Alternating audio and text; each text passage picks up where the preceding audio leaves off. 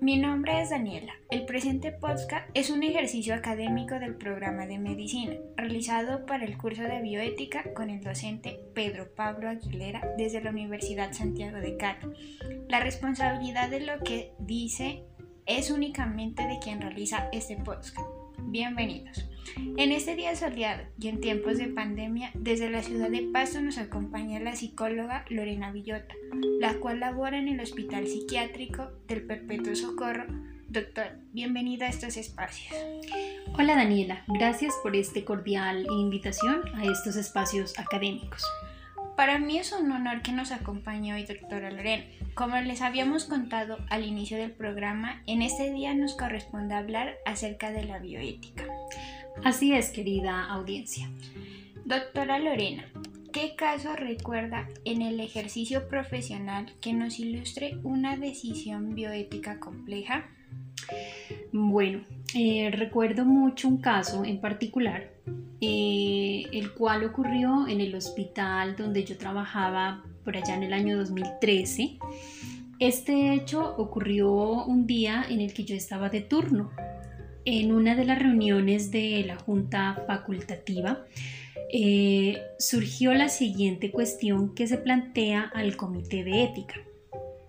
Se dio el caso de una persona mayor de edad ingresada en el centro en calidad de ingreso voluntario, sale con un permiso médico hasta una hora estipulada de regreso a la institución. Dicho paciente no regresó al centro a la hora prevista y no informó tampoco. Generalmente los ingresos voluntarios suelen ser de pacientes diagnosticados de drogodependencia o de algún mm, trastorno psicótico em, y la mayoría con conciencia de la enfermedad, algunos con riesgo de autólisis en el que se plantea eh, que se trata de una persona capaz de tomar las decisiones que conciernen a su vida y por supuesto de aceptar y pactar además de su ingreso un programa de tratamiento terapéutico. Em, las salidas siempre se prefijan, se acuerdan siempre con el terapeuta, tanto el horario como el calendario. El paciente sale del hospital siempre con un permiso estricto, cuya copia siempre reposa en la unidad, en el que consta el nombre del paciente, la unidad a la que pertenece, la hora de salida e igualmente la hora de regreso. Doctora, analizando un poco la situación, podemos ver reflejada una falta por parte del centro y del paciente. Eh, así es, Daniela. El centro no sabía si avisar a la familia de la ausencia del paciente en el centro, ya que esta fue de una manera voluntaria. Pero sí cabe recalcar que sí hay una responsabilidad ética derivada del compromiso del cuidado y de la atención que ofrece la institución. Esta responsabilidad conlleva a intentar averiguar si el abandono del centro y el no regreso al mismo eh, fue el resultado o era el resultado de una decisión libre y voluntaria del paciente o una consecuencia de algún accidente o de una situación eh, imprevista no deseada por él mismo. Pues para ello eh, era necesario que él deje sus datos, diera sus datos la hora, a la hora de salir de la institución y por otra parte, eh, se le tiene que dar aviso a la policía si ha transcurrido más de 24 horas sin tener noticias o información del mismo. Así es, doctora.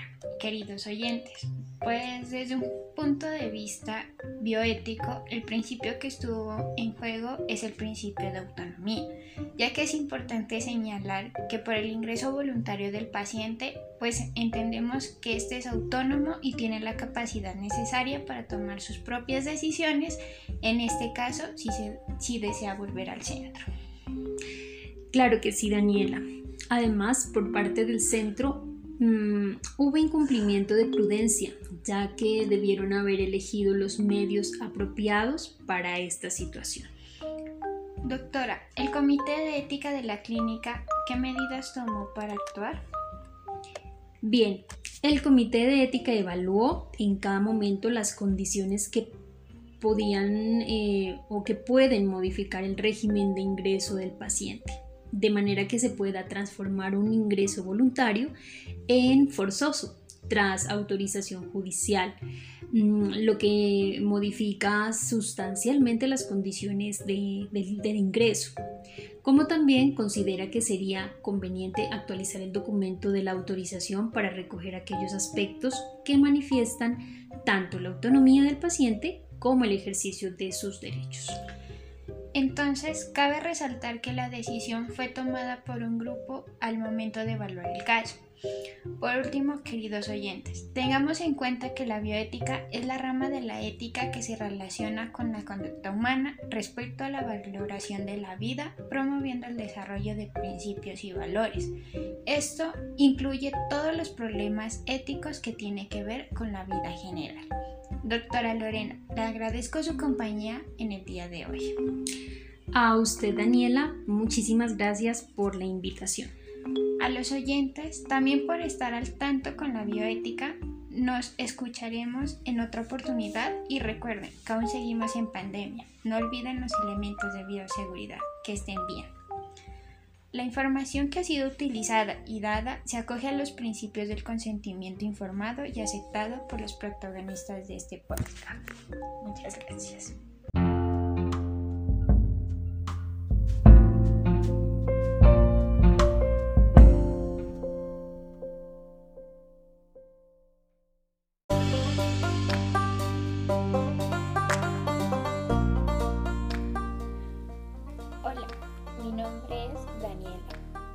Presente podcast es un ejercicio académico del programa de medicina realizado para el curso de bioética con el docente Pedro Pablo Aguilera desde la Universidad Santiago de Cali. La responsabilidad de lo que dice es únicamente de quien realiza este podcast. Bienvenidos. En este día soleado y en tiempos de pandemia, desde la ciudad de Valledupar nos acompaña la doctora Cristina González, la cual labora en el dispensario médico de la décima brigada del Ejército Nacional en Valledupar. Doctora, bienvenida a estos espacios. Hola Daniela, gracias por esta cordial invitación a estos espacios académicos. Para mí es un honor que nos acompañe hoy doctora Cristina. Como les habíamos contado al inicio del programa, en este día nos corresponde hablar acerca de la bioética. Así es, querida audiencia. Doctora Cristina, ¿qué caso recuerda en el ejercicio profesional que nos ilustre una decisión bioética compleja? Recuerdo mucho un caso en particular el cual ocurrió en la clínica donde trabajaba en el año 2015. Este hecho ocurrió aquel día que yo estaba de turno. Al centro médico llegó una señora de 80 años, a la cual padecía las siguientes patologías diagnosticadas, sífilis y Parkinson avanzado. Ella llegó en compañía de su nieta. Frente a esto, la paciente debía ser hospitalizada a fin de realizarle un tratamiento para la sífilis, pero la clínica en donde se la haría el tratamiento es quien la deriva un centro de atención primaria con una vía venosa periférica instalada, ya que en ese momento no había eh, camas para atender a la paciente y todo el personal médico estaba sobrecargado de trabajo. La paciente acude al centro de atención primaria y es allí donde le dicen que el tratamiento para la sífilis consistía en inyecciones de penicilina cada seis horas y que para ello podía asistir al consultorio cuando las inyecciones le tocaran entre las 8 y las 4 y 30 de la tarde, horario de atención del consultorio. Pero le enfatizaron a la paciente que fuera del horario de atención del consultorio. Era ella personalmente quien debía hacerse cargo de la administración de medicamento endovenoso. Para ello le hicieron firmar un consentimiento informando el cual decía que la paciente era totalmente responsable de las posibles complicaciones que pudiese tener con el tratamiento eh, fuera del consultorio. El consultorio se encargó de enviar a la paciente hacia una enfermera para que éste le enseñara la administración de penicilina endovenosa.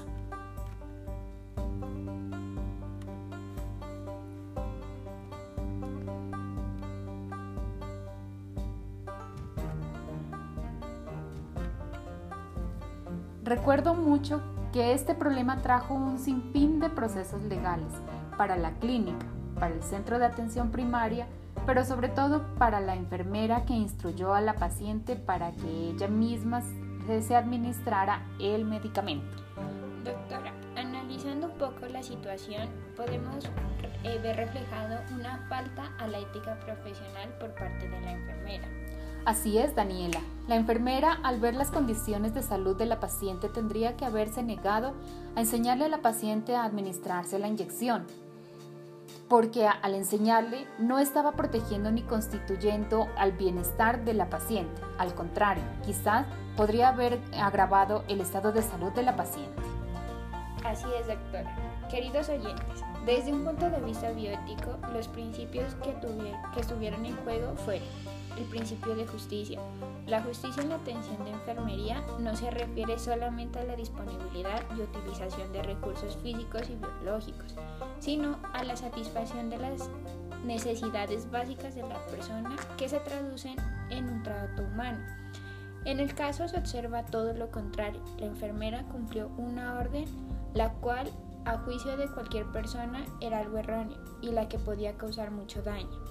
Se agrega también que la profesional de enfermería no gestionó el caso de la señora para haber podido satisfacer sus necesidades afectivas, sociales, psicológicas y biológicas, ya que se trataba de una persona con.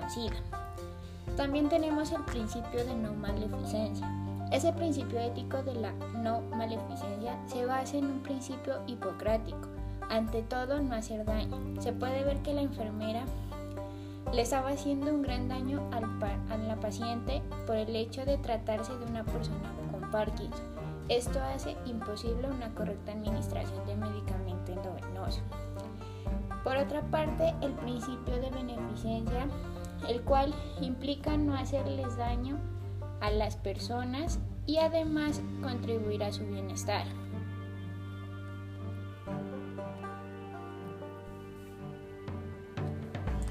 Claro, Daniela.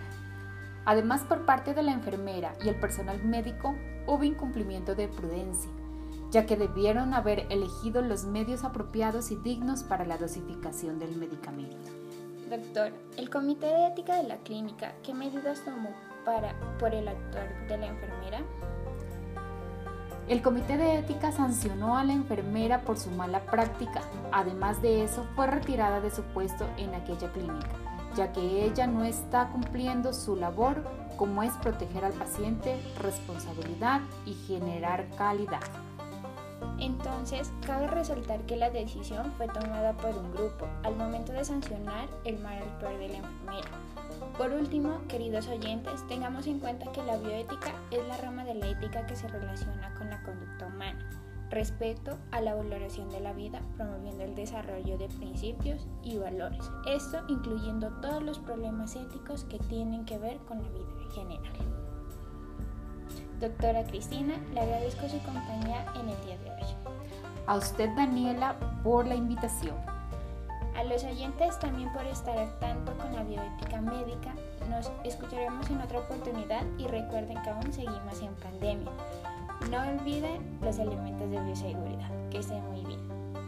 La información que ha sido utilizada y dada se acoge a los principios de consentimiento informado y aceptado por los protagonistas de este podcast.